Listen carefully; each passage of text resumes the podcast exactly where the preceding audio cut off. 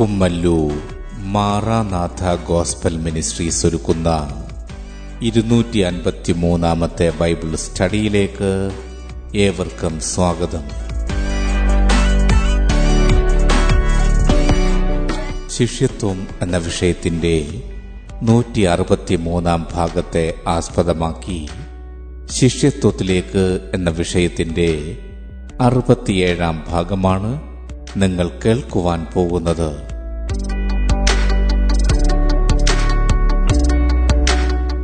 ക്ലാസുകൾ എടുക്കുന്നത് brother Sunil Kumar C G. അന്വേഷണങ്ങൾക്ക് nine double four seven two zero double six eight zero.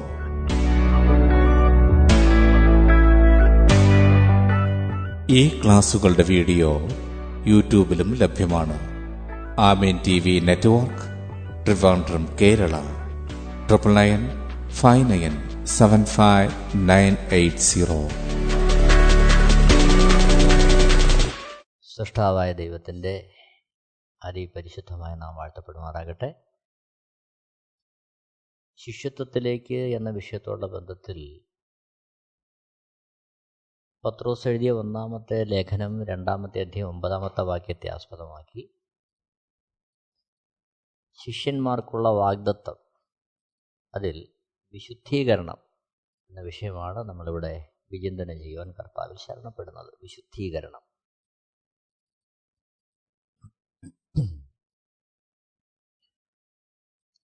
അപ്പോൾ നാം എങ്ങനെയാണ് വിശുദ്ധരാകുന്നത്? വിശുദ്ധീകരണത്തിന്റെ ആധാരം എന്താണ്? ശ്രദ്ധിക്കണമേ യോഹന്നാൻ എഴുതിയ സുവിശേഷം പതിനേഴാമത്തെ അധ്യയം പത്തൊമ്പതാമത്തെ വാക്യത്തിൽ അവരും സാക്ഷാൽ വിശുദ്ധീകരിക്കപ്പെട്ടവർ ആകേണ്ടതിന് ഞാൻ അവർക്ക് വേണ്ടി എന്നെ തന്നെ വിശുദ്ധീകരിക്കുന്നു. ഇരുപതാമത്തെ വാക്യം. ഇവർക്ക് വേണ്ടി മാത്രമല്ല ഇവരുടെ വചനത്താൽ എന്നിൽ വിശ്വസിപ്പാനിരിക്കുന്നവർക്ക് വേണ്ടിയും ഞാൻ അപേക്ഷിക്കുന്നു. അപ്പോൾ വിശുദ്ധീകരണത്തിന്റെ ആധാരം യേശുക്രിസ്തു സ്വയം വിശുദ്ധീകരിക്കുന്നു എന്നുള്ളതാണ്. ആ വിശുദ്ധീകരണം എങ്ങനെയാണ് പ്രായോഗികമാക്കിയത്? നമുക്ക് വേണ്ടി. അതാണ് എബ്രായ ലേഖനം പത്താമത്തെ അധ്യയം പത്താമത്തെ വാക്യത്തിൽ. അതിന്റെ അഞ്ച് മുതലുള്ള വാക്യങ്ങളുടെ തുടർച്ചയായിട്ട് പത്താമത്തെ വാക്യത്തിൽ നാം ഇങ്ങനെ കാണുകയാണ് ആ ഇഷ്ടത്തിൽ നാം യേശുക്രിസ്തു ഒരിക്കലായി കഴിച്ച ശരീരയാഗത്താൽ വിശുദ്ധീകരിക്കപ്പെട്ടിരിക്കുന്നു. അപ്പോൾ യേശു ക്രിസ്തു നമുക്ക് വേണ്ടി പരമയാഗമായി തീർന്നു. അതാണ് നമ്മുടെ രക്ഷയ്ക്ക് നമ്മുടെ വിശുദ്ധീകരണത്തിനുള്ള പാതയായി മാറിയത്. ശ്രദ്ധിക്കണമേ യേശുക്രിസ്തു അത്തരത്തിൽ ക്രൂശിക്കപ്പെടുവാനുള്ള യാതൊരു സാധ്യതയും അവിടുത്തെ പ്രവൃത്തികളിലില്ലായിരുന്നു യോഹന എഴുതിയ സുവിശേഷം എട്ടാമത്തെ അധ്യയം നാൽപ്പത്താറാമത്തെ വാക്യത്തിൽ നിങ്ങളിൽ ആർ എന്നെ പാപത്തെക്കുറിച്ച് ബോധം വരുത്തുന്നു? ഞാൻ സത്യം പറയുന്നു എങ്കിൽ നിങ്ങൾ എന്നെ വിശ്വസിക്കാത്തത് എന്ത്? അപ്പോൾ യേശുക്രിസ്തുവിന്റെ ജീവിതം മറ്റുള്ളവരുടെ മുമ്പിൽ യാതൊരു യാതൊരു കുറവും ചൂണ്ടിക്കാണിക്കുവാനില്ലാത്ത തരത്തിലായിരുന്നു. അത്തരത്തിൽ ജീവിച്ച വ്യക്തിത്വമായിരുന്നു യേശുക്രിസ്തു. എബ്രായ ലേഖനം നാലാമത്തെ അധ്യയം അതിന്റെ പതിനഞ്ചാമത്തെ വാക്യത്തിൽ നമുക്കുള്ള മഹാപുരോഹിതൻ നമ്മുടെ ബലഹീനതകളിൽ സഹതാപം കാണിപ്പാൻ കഴിയാത്തവനല്ല. സർവത്തിലും നമുക്ക് തുല്യമായി പരീക്ഷിക്കപ്പെട്ടിട്ടും പാപം ചെയ്യാത്തവനത്രേ നമുക്കുള്ളത്. അപ്പോൾ യേശുക്രിസ്തു ഭൂമിയിലായിരുന്നപ്പോൾ വ്യത്യസ്തമായ അവസ്ഥകളിലുള്ള പരിശോധനകൾ അവിടുത്തെ ജീവിതത്തിൽ നേരിടേണ്ടി വന്നു. എന്നാൽ അവിടെ ഒന്നും പാപം ചെയ്യാതെ വണ്ണം അവിടുന്ന് തന്നെ തന്നെ സൂക്ഷിച്ചു. അത്തരത്തിൽ ജീവിച്ച ഒരു വ്യക്തിക്ക് പോലും പാപബോധം വരുത്തുവാൻ ഇടയാകാത്ത തരത്തിൽ ജീവിച്ച യേശുക്രിസ്തു. അവിടുത്തെ ശരീരയാകത്താൽ ആണ് നാം വിശുദ്ധീകരിക്കപ്പെട്ടിരിക്കുന്നത്. അപ്പോൾ യേശുക്രിസ്തുവിന്റെ ശരീരയാകത്താൽ. അപ്പോൾ അത് എങ്ങനെയാണ് നമ്മുടെ ജീവിതത്തിൽ അത് സ്വായത്തമാകുന്നത്? അപ്പോൾ യേശുക്രിസ്തു നമ്മുടെ പാവങ്ങൾക്ക് വേണ്ടി അവിടുന്ന് മരിച്ചു. ആ ശിക്ഷയാണ് യേശു ക്രിസ്തു തന്റെ ശരീരത്തിൽ സ്വയം നമുക്ക് വേണ്ടി ഏറ്റെടുത്തത്. ശ്രദ്ധിക്കണം നാം വിശുദ്ധരാകണമെങ്കിൽ യേശുക്രിസ്തു ഒരിക്കലായി കഴിച്ച ശരീരയാകത്തെ നാം സ്വായത്തമാക്കണം. അതിലൂടെയാണ് യേശുക്രിസ്തുവിലൂടെയുള്ള വിശുദ്ധീകരണം നമുക്ക് പ്രാപ്യമാകുന്നത് നമുക്ക് സ്വന്തമാകുന്നത്. എന്നെ കേൾക്കുന്ന പ്രിയരെ നാം ഈ ഭാഗം വളരെ വ്യക്തമായി മനസ്സിലാക്കേണ്ടതിന്റെ ആവശ്യകത ഒരു വ്യക്തിയെ ഒരു സമൂഹം വിശുദ്ധനെന്ന് അംഗീകരിച്ചു എന്ന് കരുതി വിശുദ്ധ വേദപുസ്തകപ്രകാരമല്ലെങ്കിൽ അത് നിത്യതയിൽ അതിന് യാതൊരു സാധൂകരണവുമില്ല. അതാണ് നമ്മൾ മനസ്സിലാക്കേണ്ടത്. അപ്പോൾ വിശുദ്ധ വേദപുസ്തകമാണ് ഒരുവനെ വിശുദ്ധനെന്ന് എണ്ണേണ്ടത്. ദൈവവചനപ്രകാരമാണ് അത് ഉറപ്പിക്കപ്പെടേണ്ടത്. വ്യക്തമായി മനസ്സിലാക്കേണ്ടത് നമുക്ക് ആവശ്യമാണ് അപ്പോൾ വിശുദ്ധരാകണമെങ്കിൽ ഒന്നാമത് നാം വിശുദ്ധനിൽ നിന്ന് ജനിക്കണം. വിശുദ്ധനിൽ നിന്ന് ജനിക്കണം. അപ്പോൾ നാം ദൈവത്തിൽ നിന്ന് ജനിക്കണം. യോഹന്നാൻ എഴുതിയ സുവിശേഷം ഒന്നാമത്തെ അധ്യയം പന്ത്രണ്ട് പതിമൂന്ന് വാക്യങ്ങൾ. പന്ത്രണ്ട് പതിമൂന്ന് വാക്യങ്ങൾ. യോഹന്നാൻ എഴുതിയ സുവിശേഷം ഒന്നാമത്തെ അധ്യയം പന്ത്രണ്ട് പതിമൂന്ന് വാക്യങ്ങൾ. അവനെ കൈക്കൊണ്ട് അവന്റെ നാമത്തിൽ വിശ്വസിക്കുന്ന ഏവർക്കും ദൈവമക്കൾ ആകുവാൻ അവൻ അധികാരം കൊടുത്തു. അവർ രക്തത്തിൽ നിന്നല്ല ജഡത്തിന്റെ ഇഷ്ടത്താലല്ല പുരുഷന്റെ ഇഷ്ടത്താലുമല്ല ദൈവത്തിൽ നിന്നത്രേ ജനിച്ചത്. അപ്പോൾ ദൈവത്തിൽ നിന്ന് നാം ജനിക്കണം. അതിനെന്താണ്? യോഹന്ന എഴുതിയ സുവിശേഷം ഒന്നാമത്തെ അധ്യയം പന്ത്രണ്ട് പതിമൂന്ന് വാക്യങ്ങളിൽ അവനെ കൈക്കൊണ്ട് അവന്റെ നാമത്തിൽ വിശ്വസിക്കുന്ന ഏവർക്കും ദൈവമക്കളാകുവാൻ അവൻ അധികാരം കൊടുത്തു. പതിമൂന്നാമത്തെ വാക്യം അവർ രക്തത്തിൽ നിന്നല്ല ജഡത്തിന്റെ ഇഷ്ടത്താലല്ല പുരുഷന്റെ ഇഷ്ടത്താലുമല്ല ദൈവത്തിൽ നിന്നത്രേ ജനിച്ചത്. അപ്പോൾ ദൈവത്തിൽ നിന്ന് ജനിക്കണമെങ്കിൽ യേശുക്രിസ്തുവിനെ കൈക്കൊണ്ട് അവന്റെ നാമത്തിൽ വിശ്വസിക്കണം. ഇന്ന് യേശുക്രിസ്തുവിന്റെ നാമത്തിൽ വിശ്വസിക്കണമെന്ന് പറയുന്നുണ്ട്. എന്നാൽ യേശുക്രിസ്തുവിനെ കൈക്കൊള്ളണം. സ്വന്തം ജീവിതത്തിൽ കൈക്കൊള്ളണം. അത് നാം പ്രായോഗികമാക്കേണ്ടുന്ന ഒരു വസ്തുതയാണ്. യേശുക്രിസ്തുവിനെ നമ്മുടെ ജീവിതത്തിൽ കൈക്കൊള്ളുക എന്ന് പറയുമ്പോൾ യേശുക്രിസ്തുവിനായി നമ്മുടെ ജീവിതം സമർപ്പിക്കുക. അതാണ് അവിടുത്തെ വിഷയം. യേശുക്രിസ്തുവിനായിട്ട് നമ്മുടെ ജീവിതത്തെ സമർപ്പിക്കുക. അപ്പോൾ യേശുക്രിസ്തുവിനെ കൈക്കൊള്ളുക എന്ന് പറയുമ്പോൾ അപ്പോസനെ പൗലോസ് കൊരിന്തിർക്ക് എഴുതുന്ന രണ്ടാമത്തെ ലേഖനം അഞ്ചാമത്തെ അധ്യയം പതിനാല് മുതൽ ഇരുപത് വരെയുള്ള വാക്യങ്ങൾ വായിക്കുമ്പോൾ അവിടെ നമ്മൾ കാണുന്നു പതിനാല് പതിനഞ്ച് വാക്യങ്ങൾ. ക്രിസ്തുവിന്റെ സ്നേഹം ഞങ്ങളെ നിർബന്ധിക്കുന്നു. എല്ലാവർക്കും വേണ്ടി ഒരുവൻ മരിച്ചിരിക്കെ എല്ലാവരും മരിച്ചു എന്നും.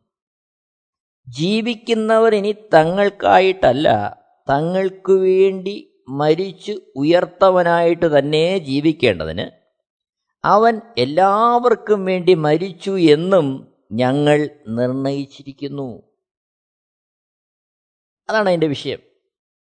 അപ്പോൾ യേശുക്രിസ്തുവിനെ കൈക്കൊള്ളുക എന്ന് പറയുമ്പോൾ ഏതർത്ഥത്തിലാണ് കൈക്കൊള്ളേണ്ടത് ഇന്ന് നാം? അവിടെ നാം കൈക്കൊള്ളുക എന്ന് പറയുമ്പോൾ ഈ ഒരു അംഗീകാരം യേശുവിനുള്ള ബന്ധത്തിൽ നമ്മുടെ ജീവിതത്തിൽ ഉണ്ടാകണം. എല്ലാവർക്കും വേണ്ടി ഒരുവൻ മരിച്ചിരിക്കെ എല്ലാവരും മരിച്ചു എന്നും അതിന്റെ അർത്ഥം വ്യക്തിപരമായി നാം പറയുമ്പോൾ എനിക്ക് വേണ്ടി യേശുക്രിസ്തു മരിച്ചിരിക്കെ ഞാൻ മരിച്ചു എന്നും. ഇനി ജീവിക്കുന്ന ഞാൻ എനിക്കായിട്ടല്ല എനിക്ക് വേണ്ടി മരിച്ചുയർത്തവനായിട്ട് തന്നെ ജീവിക്കേണ്ടതിന് അവൻ എനിക്ക് വേണ്ടി മരിച്ചു എന്ന് ഞാൻ നിർണയിച്ചിരിക്കുന്നു. ഇത് വ്യക്തിപരമായൊരു നിർണയമാണ് അപ്പോസന പൗലോസ് പൊതുവായി നമുക്കെല്ലാവർക്കും വേണ്ടി ഇത് എഴുതുമ്പോൾ യേശുക്രിസ്തുവിനെ കൈക്കൊള്ളുക എന്ന് പറയുമ്പോൾ അവനെ കൈക്കൊള്ളുക എന്ന് പറയുമ്പോൾ എങ്ങനെയാണ് കൈക്കൊള്ളുന്നത്? ആ യേശുവിനായിട്ട് നാം നമ്മുടെ ജീവിതത്തെ സമൂലമായി സമർപ്പിക്കുക. അതാണ് അവിടെ നടക്കുന്ന കാര്യം. അതാണ് ശിഷ്യത്വത്തിന്റെ മാർഗം. അതാണ് യേശുക്രിസ്തു പറയുന്നത് ലൂക്കോസ് എഴുതിയ സുവിശേഷം ഒമ്പതാമത്തെ അധ്യായം ഇരുപത്തിമൂന്ന് ഇരുപത്തിനാല് വാക്യങ്ങളിൽ പിന്നെ അവൻ എല്ലാവരോടും പറഞ്ഞത് എന്നെ അനുഗമിപ്പാൻ ഒരുത്തൻ ഇച്ഛിച്ചാൽ അവൻ തന്നെത്താൻ നിഷേധിച്ച് നാൾതോറും തന്റെ ക്രൂശ് എടുത്തും കൊണ്ട് എന്നെ അനുഗമിക്കട്ടെ. അവൻ തന്നെത്താൻ നിഷേധിക്കണം. എങ്ങനെയാ നിഷേധിക്കുന്നേ? ഞാൻ മരിച്ചു. എനിക്ക് വേണ്ടി യേശുക്രിസ്തു മരിച്ചതുകൊണ്ട് ഞാൻ മരിച്ചു. ഇനി ജീവിക്കുന്നത് ഞാനല്ല. ഞാൻ ജീവിക്കുന്നത് എനിക്ക് വേണ്ടി മരിച്ചവനായിട്ടാണ് ഞാൻ ജീവിക്കുന്നത്.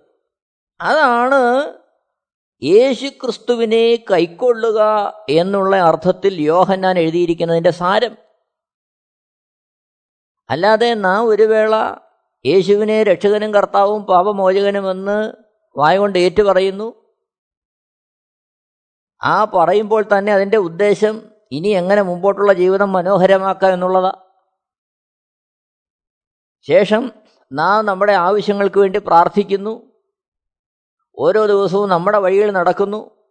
നമ്മുടെ ഇഷ്ടം ചെയ്യുന്നു. നല്ല നല്ല കാര്യങ്ങൾ ചെയ്യാൻ സാധിക്കുമ്പോഴും ലഭിക്കുമ്പോഴും ദൈവത്തിന് നന്ദി പറയുന്നു. അതല്ല ഇവിടെ യേശുവിനെ കൈക്കൊള്ളുക എന്നുള്ള അർത്ഥത്തിൽ പരിശുദ്ധാത്മാവ് രേഖപ്പെടുത്തിയിരിക്കുന്നത്. അവിടെ പറയുന്ന കാര്യം നാം ആ ഒരർത്ഥത്തിൽ യേശുവിനായിട്ട് നമ്മളെ തന്നെ സമർപ്പിക്കണം. നോക്കണം. യോഹന എഴുതിയ സുവിശേഷം ഒന്നാമത്തെ അധ്യയം പതിമൂന്നാമത്തെ വാക്യത്തിൽ അവർ രക്തത്തിൽ നിന്നല്ല ജഡത്തിന്റെ ഇഷ്ടത്താലല്ല പുരുഷന്റെ ഇഷ്ടത്താലുമല്ല ദൈവത്തിൽ നിന്ന് അത്രേ ജനിച്ചത്. അവർ ദൈവത്തിൽ ജനിക്കുകയാ. കേവലം കൈക്കൊണ്ടു എന്ന് പറയുന്നിടത്തല്ല ആ ജന്മം നടക്കുന്നത്. മറിച്ച് സമൂലമായൊരു സമർപ്പണം. കർത്താവിന് വേണ്ടി സമർപ്പിക്കപ്പെട്ട ആ ഇഷ്ടമറിയാൻ അതിനുവേണ്ടി ഏൽപ്പിച്ചു കൊടുക്കുന്ന ഒരു ജീവിതം. അതാണ് വിശുദ്ധ വേദപുസ്തകം അവിടെ പരാമർശിക്കുന്നത്. നോക്കണമേ യോഹനാൻ എഴുതിയ സുവിശേഷം മൂന്നാമത്തെ അധ്യയം മൂന്ന് മുതൽ എട്ട് വരെയുള്ള വാക്യങ്ങൾ വായിക്കുമ്പോൾ അവിടെ നിക്കോദമോസ് എന്ന വൃദ്ധനായ ഒരു മനുഷ്യൻ യേശുക്രിസ്തുവിന്റെ അടുത്തേക്ക് വരികയാ. അപ്പോൾ ആ യേശുക്രിസ്തുവിന്റെ അടുത്തേക്ക് വരുമ്പോൾ യേശുക്രിസ്തു വ്യക്തമായിട്ട് വീണ്ടും ജനിക്കുന്ന ആ അവസ്ഥയെക്കുറിച്ച് നിക്കോദിമോസിനോട് പറയുന്നു. യോഹന്നാൻ മൂന്നിന്റെ മൂന്നിൽ യേശു അവനോട് ആമേൻ ആമേൻ ഞാൻ നിന്നോട് പറയുന്നു പുതുതായി ജനിച്ചില്ല എങ്കിൽ ദൈവരാജ്യം കാണുവാൻ ആർക്കും കഴിയുകയില്ല എന്നുത്തരം പറഞ്ഞു. പുതുതായി ജനിക്കുക. നാലാമത്തെ വാക്യത്തിൽ നിക്കോദമോസ് അവനോട് മനുഷ്യൻ വൃദ്ധനായ ശേഷം ജനിക്കുന്നത് എങ്ങനെ? രണ്ടാമതും അമ്മയുടെ ഉദരത്തിൽ കടന്ന് ജനിക്കാമോ എന്ന് ചോദിച്ചു. ന്യായമായ ചോദ്യമാണ് ആർക്കും ഉണ്ടാകാവുന്നൊരു ചോദ്യം. എന്നാൽ അഞ്ചാമത്തെ വാക്യത്തിൽ യേശു ക്രിസ്തുവിന് വ്യക്തമായ മറുപടി പറയുന്നു അതിന് യേശു ആമേൻ ആമേൻ ഞാൻ നിന്നോട് പറയുന്നു വെള്ളത്താലും ആത്മാവിനാലും ജനിച്ചില്ല എങ്കിൽ ദൈവരാജ്യത്തിൽ കടപ്പാൻ ആർക്കും കഴിയുകയില്ല. ആറാമത്തെ വാക്യം ജഡത്താൽ ജനിച്ചത് ജഡമാകുന്നു ആത്മാവിനാൽ ജനിച്ചത് ആത്മാവാകുന്നു. നിങ്ങൾ പുതുതായി ജനിക്കണം എന്ന് ഞാൻ നിന്നോട് പറയാൻ ആശ്ചര്യപ്പെടരുത്. എട്ടാമത്തെ വാക്യത്തിൽ കാറ്റ് ഇഷ്ടമുള്ളിടത്തേക്ക് ഊതുന്നു അതിന്റെ ശബ്ദം നീ കേൾക്കുന്നു എങ്കിലും അതെവിടെ നിന്ന് വരുന്നു എന്നും എവിടേക്ക് പോകുന്നു എന്നും അറിയുന്നില്ല. ആത്മാവിനാൽ ജനിച്ചവനെല്ലാം അതുപോലെ ആകുന്നു എന്നുത്തരം പറഞ്ഞു. അപ്പോൾ ഇവിടെ ആത്മാവിൽ ജനിക്കുക അതായത് വിശുദ്ധനിൽ നിന്ന് ജനിക്കുക അതെപ്രകാരമെന്ന് നിക്കോദിമോസിനോട് യേശുക്രിസ്തു വിരിക്കുകയാണ് ജഡത്താൽ ജനിച്ച ജഡമാകുന്നു. അതിന്റെ അർത്ഥം പൈതൃകമായി നമുക്ക് ജനിച്ച ഈ ജന്മം അത് ജഡപ്രകാരമുള്ള ജനനമാണ്. എന്നാൽ ഇനി ആത്മാവിൽ ജനിക്കണം. ഏതൻ തോട്ടത്തിൽ ഒന്നാമത്തെ മനുഷ്യൻ ആത്മാവ് നഷ്ടപ്പെട്ടു. ആ നഷ്ടപ്പെട്ട ആത്മാവ് വ്യക്തിപരമായി ഓരോരുത്തന്റെ ഉള്ളിൽ വരണം. അവൻ ആത്മാവിൽ അത്തരത്തിൽ ജനിക്കപ്പെടണം. അവന്റെ ഉള്ളിൽ ആത്മാവ് വരണം. ആത്മാവിൽ ജനിക്കുന്നവൻ അവന്റെ ജീവിതചര്യ എങ്ങനെയാണെന്ന് എട്ടാമത്തെ വാക്യത്തിൽ വായിക്കുകയാണ് കാറ്റ് ഇഷ്ടമുള്ളിടത്തേക്ക് ഊതുന്നു അതിന്റെ ശബ്ദം നീ കേൾക്കുന്നു എങ്കിലും അത് എവിടെ നിന്ന് വരുന്നു എന്ന് എവിടേക്ക് പോകുന്നു എന്നും അറിയുന്നില്ല. ആത്മാവിനാൽ ജനിച്ചവനെല്ലാം അതുപോലെയാകുന്നു അതിന്റെ അർത്ഥം എന്താ? ആത്മാവിൽ ജനിച്ചവൻ ആത്മാവിൽ നിയന്ത്രിക്കപ്പെടുന്നവനാണ്. അപ്പോൾ അവിടെ അവന്റെതായ ഇഷ്ടം നിവർത്തിക്കുവാൻ അവനില്ല. അവൻ നിവർത്തിക്കേണ്ടത് പിതാവിന്റെ ഇഷ്ടമാണ് ദൈവത്തിന്റെ ഇഷ്ടമാണ് അപ്പോൾ അത്തരത്തിൽ ആത്മാവിനാൽ ജനിക്കുമ്പോൾ അവനെ ഉപദേശിക്കുന്ന പരിശുദ്ധാത്മാവ് അവന്റെ ഉള്ളിൽ വരികയാ. ആ പരിശുദ്ധാത്മാവ് അവർ നടക്കേണ്ടുന്ന വഴികളെ അവർക്ക് ഉപദേശിക്കുകയാ. ആ വഴികളിൽ നടക്കുവാൻ അവർ അവരെ തന്നെ ഏൽപ്പിച്ചു കൊടുക്കുകയാണ് അവിടെയാണ് ആത്മാവിൽ ജനിക്കുന്നവന്റെ ജനനവും ആത്മാവിൽ ജനിക്കുന്നവന്റെ ജീവിതവും. എന്നെ കേൾക്കുന്ന പ്രിയരെ അവിടെ സമ്പൂർണമായി നമ്മെ വിലയ്ക്ക് വാങ്ങി നമ്മിൽ വസിച്ചുകൊണ്ട് ദൈവം നമ്മെ കൊണ്ട് അവിടുത്തെ ഇഷ്ടം ചെയ്യിക്കുകയാണ് നമ്മിലാണ് അവിടുന്ന് വരുന്നത് നമ്മിലാണ് ജനിക്കുന്നത്. നമ്മിലേക്ക് പരിശുദ്ധാത്മാവ് പ്രവേശിക്കുമ്പോൾ നാം സമ്പൂർണമായി പരിശുദ്ധാത്മാവിന് വിധേയപ്പെട്ട് ജീവിക്കുന്ന ഒരു ജീവിതത്തിലേക്ക് മാറുകയാണ് അതാണ് യോഹനാൻ എഴുതിയ സുവിശേഷം മൂന്നാമത്തെ അധ്യയം. അതിന്റെ എട്ടാമത്തെ വാക്യത്തിൽ യേശുക്രിസ്തു വ്യക്തമായി വിവരിക്കുന്നത്. പത്രോസ് എഴുതിയ ഒന്നാമത്തെ ലേഖനം ഒന്നാമത്തെ അധ്യയം ഇരുപത്തിമൂന്നാമത്തെ വാക്യം. കെടുന്ന ബീജത്താലല്ല കെടാത്തതിനാൽ ജീവനുള്ളതും നിലനിൽക്കുന്നതുമായ ദൈവവചനത്താൽ തന്നെ നിങ്ങൾ വീണ്ടും ജനിച്ചിരിക്കുന്നു. ശ്രദ്ധിക്കണമേ. കെടുന്ന ബീജത്താലല്ല കെടാത്തതിനാൽ ജീവനുള്ളതും നിലനിൽക്കുന്നതുമായ ദൈവവചനത്താൽ തന്നെ നിങ്ങൾ വീണ്ടും ജനിച്ചിരിക്കുന്നു. അപ്പോൾ ദൈവവചനത്താൽ വീണ്ടും ജനിക്കുക. ദൈവവചനത്താൽ വീണ്ടും ജനിക്കുക. ദൈവവചനം ഒരുവന്റെ ഉള്ളിൽ വരിക. കേൾക്കുന്ന ദൈവവചനത്തിന് അനുസൃതമായിട്ട് അവൻ അവന്റെ ജീവിതത്തെ സമർപ്പിക്കുക. അതാണ് വിശുദ്ധനിൽ നിന്നുള്ള ജനനത്തിലേക്ക് അവനെ നയിക്കുന്നത്. അപ്പോൾ ആത്മാവിനാൽ ജനിക്കുന്നു എന്ന് പറയുമ്പോൾ ദൈവവചനത്താൽ ജനിക്കുന്നു എന്ന് പറയുമ്പോൾ അവിടെ നടക്കുന്നത് അവൻ മാനസാന്തരപ്പെട്ട് ദൈവത്തിന്റെ മുഖത്തേക്ക് നോക്കി അവന്റെ ജീവിതത്തെ തിരിക്കുകയാണ്.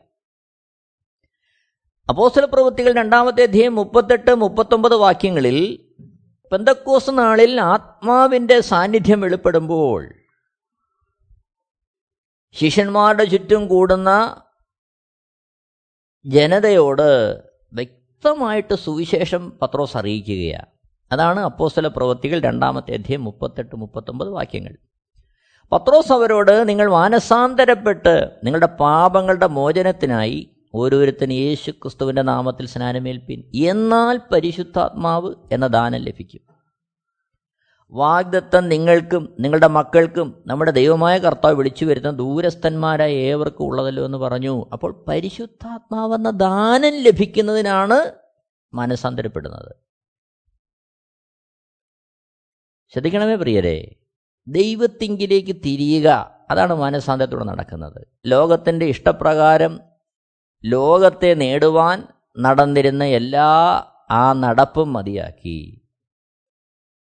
ദൈവത്തിങ്കിലേക്ക് തിരിഞ്ഞ് ദൈവത്തിന്റെ ഇഷ്ടം നിവർത്തിക്കുവാൻ ദൈവവഴികളെ അറിയുവാൻ ദൈവത്തിന്റെ മുമ്പാകെ സമ്പൂർണമായി സമർപ്പിക്കുന്ന ആ സമർപ്പിത ജീവിതമാണ് മാനസാന്തര ജീവിതം. നോക്കണം അത് പരിശുദ്ധാത്മാവെന്ന് താനെ ലഭിക്കും. അപ്പോൾ ആഹ്വാനം അതാ. ഇന്ന് പലപ്പോഴും ഇത്തരത്തിലുള്ള ആഹ്വാനം പോലും വളരെ വിരളമാണ് ഇന്ന് കേൾക്കുന്ന ആഹ്വാനം ഇതാണ് വിശ്വസിക്കുക നിന്റെ പ്രശ്നത്തിന് പരിഹാരം വരും. വിശ്വസിക്കുക നിന്റെ കാര്യങ്ങൾ നടക്കും. പ്രിയരെ സുവിശേഷത്തിന്റെ സന്ദേശം അതല്ല. സുവിശേഷത്തിന്റെ സന്ദേശം മാനസാന്തരപ്പെടുക. നിനക്ക് പരിശുദ്ധാത്മാവെന്ന ദാനം ലഭിക്കും. കാരണം ആ പരിശുദ്ധാത്മാവെന്ന ദാനം ലഭിക്കുന്നതിലൂടെയാണ് അവൻ വീണ്ടും ജനിച്ച് അവൻ ദൈവത്തിന്റെ മകനായി തീരുന്നത് വിശുദ്ധനിൽ നിന്ന് ജനിക്കുന്നത് വിശുദ്ധനായി തീരുന്നത് അവിടെ മാനസാന്തരപ്പെടുന്നവൻ അവൻ അംഗീകരിക്കുന്ന കാര്യം റോമാലേഖനം പത്താമത്തെ അധികം ഒമ്പത് പത്ത് വാക്യങ്ങളിൽ യേശുവിനെ കർത്താവെന്ന് വായകൊണ്ട് ഏറ്റുപറയുകയും ദൈവം അവനെ മരിച്ചവരിൽ നിന്ന് ഉയർത്തെഴുന്നേൽപ്പിച്ചു എന്ന് ഹൃദയം കൊണ്ട് വിശ്വസിക്കുകയും ചെയ്താൽ നീ രക്ഷിക്കപ്പെടും. ഹൃദയം കൊണ്ട് നീതിക്കായി വിശ്വസിക്കുകയും വായ് കൊണ്ട് രക്ഷയ്ക്കായി ഏറ്റുപറയുകയും ചെയ്യുന്നു. അപ്പോൾ രക്ഷിക്കപ്പെടുവൻ എന്താ ചെയ്യുന്നത്? യേശുവിനെ കർത്താവ് എന്ന് കൊണ്ട് ഏറ്റുപറയ. കർത്താവ് അവനാണ് പ്രഭു. യേശു അവിടെ നിന്നാണ് എന്റെ രാജാവ്. അവിടെ നിന്നാണ് എന്റെ സർവസ്വവും. എന്റെ പ്രഭു അങ്ങാണ് എന്റെ രാജാവ് അങ്ങാണ് എന്നെ നടത്തുന്നവൻ അങ്ങാണ്. അത് വിളിച്ചു പറയുകയാണ് അതാണ് യോഹന്നാൻ എഴുതിയ സുവിശേഷം മൂന്നാമത്തെ അധ്യയം എട്ടാമത്തെ വാക്യത്തിൽ കാറ്റ് ഇഷ്ടമുള്ളിടത്തേക്ക് ഊതുന്നു അതിന്റെ ശബ്ദം നീ കേൾക്കുന്നുവെങ്കിലും അത് എവിടെ നിന്ന് വരുന്നു എന്നും എവിടേക്ക് പോകുന്നു എന്നും അറിയുന്നില്ല. ആത്മാവിനാൽ ജനിച്ചവനെല്ലാം അതുപോലെയാകുന്നു കാരണം എന്താ? അവനെ നയിക്കുന്ന ഒരു കർത്താവ് അവനായിട്ടുണ്ട്. അവനെ വഴി നടത്തുന്ന ഉപദേശിക്കുന്ന ഒരു കർത്താവുണ്ട്. അവൻ ആ കർത്താവിന്റെ അധികാരത്തിന്റെ കീഴിലേക്ക് അവനെ ഏൽപ്പിച്ചു കൊടുക്കുകയാണ് അവിടാണ് ഈ യേശു ഒരുക്കുന്ന രക്ഷയുടെ മാർഗം ഒരുവന്റെ ജീവിതത്തിൽ സ്വായത്തമാകുന്നത്. ശ്രദ്ധിക്കണമേ പരിശുദ്ധാത്മാവെന്ന ദാനം ലഭിക്കുന്നു എന്ന് പറയുമ്പോൾ ആ ദാനം നമ്മളിൽ വസിക്കുകയാണ് നാം നമ്മളെ വിലയ്ക്ക് നൽകുന്നു അവിടുന്ന് നമ്മളിൽ വസിക്കുന്നു. അപ്പോസ്തനെ പൗലോസ് കുരിന്തിർക്കെഴുതുന്ന ഒന്നാമത്തെ ലേഖനം മൂന്നാമത്തെ അധ്യയം പതിനാറ് പതിനേഴ് വാക്യങ്ങളിൽ നമ്മൾ വായിക്കുന്നു. നിങ്ങൾ ദൈവത്തിന്റെ മന്ദിരമെന്നും ദൈവത്തിന്റെ ആത്മാവ് നിങ്ങളിൽ വസിക്കുന്നു എന്നും അറിയുന്നില്ലയോ? അപ്പോൾ നാം എന്താണ് ദൈവത്തിന്റെ മന്ദിരമായി മാറുകയാ?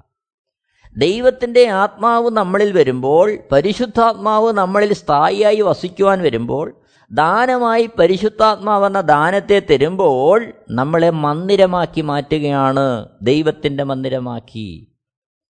അവിടെ ആ പദപ്രയോഗം ശ്രദ്ധിക്കണമേ പതിനേഴാമത്തെ വാക്യം. ദൈവത്തിന്റെ മന്ദിരം നശിപ്പിക്കുന്നവനെ ദൈവം നശിപ്പിക്കും. ദൈവത്തിന്റെ മന്ദിരം വിശുദ്ധമല്ലോ നിങ്ങളും അങ്ങനെ തന്നെ. അപ്പോൾ നമ്മളെങ്ങനെ വിശുദ്ധരാകുന്നത്? ദൈവത്തിന്റെ മന്ദിരം വിശുദ്ധമല്ലോ നിങ്ങളും അങ്ങനെ തന്നെ. അപ്പോൾ ദൈവത്തിന്റെ മന്ദിരം വിശുദ്ധമാകുന്നത് കൊണ്ടാണ് നിങ്ങൾ വിശുദ്ധരാകുന്നത്. അതായത് ദൈവത്തിന്റെ മന്ദിരം എന്ന് പറയുമ്പോൾ ദൈവം പാർക്കുവാൻ തക്കവണ്ണം ദൈവം നമ്മെ തിരഞ്ഞെടുക്കുന്നു. ആ തിരഞ്ഞെടുക്കുവാൻ തക്കവണ്ണം നാം നമ്മളെ മാനസാന്തരത്തിനായി ദൈവത്തിന്റെ കരങ്ങളിലേക്ക് ഏൽപ്പിച്ചു കൊടുക്കുന്നു. അങ്ങനെ ആ രീതിയിൽ ദൈവത്തിന്റെ ആത്മാവ് വസിക്കുവാൻ നമ്മളെ തിരഞ്ഞെടുക്കുമ്പോൾ ദൈവം വസിക്കുന്ന മന്ദിരം വിശുദ്ധമാകുന്നത് കൊണ്ട് നമ്മളും വിശുദ്ധമാകുന്നു. അതാണ് ആ വിശുദ്ധിയുടെ ഓർഡർ. അല്ലാതെ നാം ചെയ്യുന്ന പ്രവൃത്തികളല്ല നാം ചെയ്യുന്ന നീതിപ്രവൃത്തികളല്ല മറ്റൊന്നുമല്ല. മറിച്ച് വിശുദ്ധനിൽ വിശുദ്ധവനായവൻ നമ്മളിൽ വസിക്കുന്നു. വിശുദ്ധൻ നമ്മളിൽ വസിക്കുന്നത് കൊണ്ട് നമ്മൾ വിശുദ്ധരാകുന്നു. അങ്ങനെ വിശുദ്ധനായവൻ നമ്മളിൽ വസിച്ചുകൊണ്ട് അവിടുത്തെ പ്രവൃത്തി നമ്മളിവിടെ ചെയ്യുന്നു. അതാണ് നമ്മളിൽ ഉണ്ടാകുന്ന പ്രവൃത്തികൾ. അത് ദൈവം ചെയ്യാൻ ആഗ്രഹിക്കുന്ന കാര്യങ്ങൾ നമ്മളിലൂടെ ചെയ്യിക്കുകയാണ്. അപ്പോൾ അത്തരത്തിൽ ദൈവത്തിന് നമ്മളെ നൽകുന്ന ഒരനുഭവം അതാണ് വിശുദ്ധനിൽ നിന്ന് ജനിക്കുന്ന ഒരനുഭവം. അപ്പോൾ വിശുദ്ധനിൽ നിന്നും ജനിച്ചവന്റെ സമർപ്പണം അവന്റെ ജീവിതത്തിൽ വെളിപ്പെടേണ്ടത് ആവശ്യമാണ്. ആ ഒരു സമർപ്പണം അവന്റെ ജീവിതത്തിലുണ്ട്.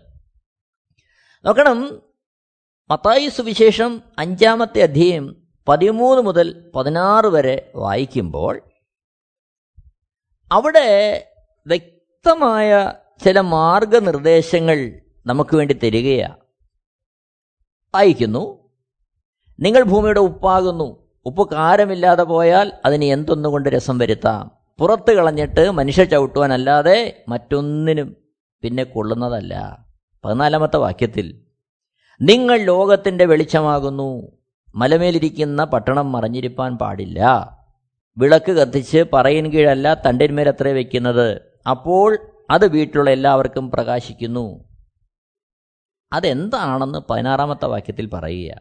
പതിമൂന്ന് പതിനാല് പതിനഞ്ച് വാക്യങ്ങളിൽ പറഞ്ഞിരിക്കുന്നതിന്റെ സംക്ഷിപ്തം എന്താണെന്ന് പതിനാറാമത്തെ വാക്യത്തിൽ. അങ്ങനെ തന്നെ മനുഷ്യർ നിങ്ങളുടെ നല്ല പ്രവൃത്തികളെ കണ്ട് സ്വർഗസ്ഥനായ നിങ്ങളുടെ പിതാവിനെ മഹത്വപ്പെടുത്തേണ്ടതിന് നിങ്ങളുടെ വെളിച്ചം അവരുടെ മുമ്പിൽ പ്രകാശിക്കട്ടെ. അപ്പോൾ ഇതാണ് വിശുദ്ധനിൽ നിന്ന് ജനിച്ചവന്റെ സമർപ്പണം. നോക്കണം.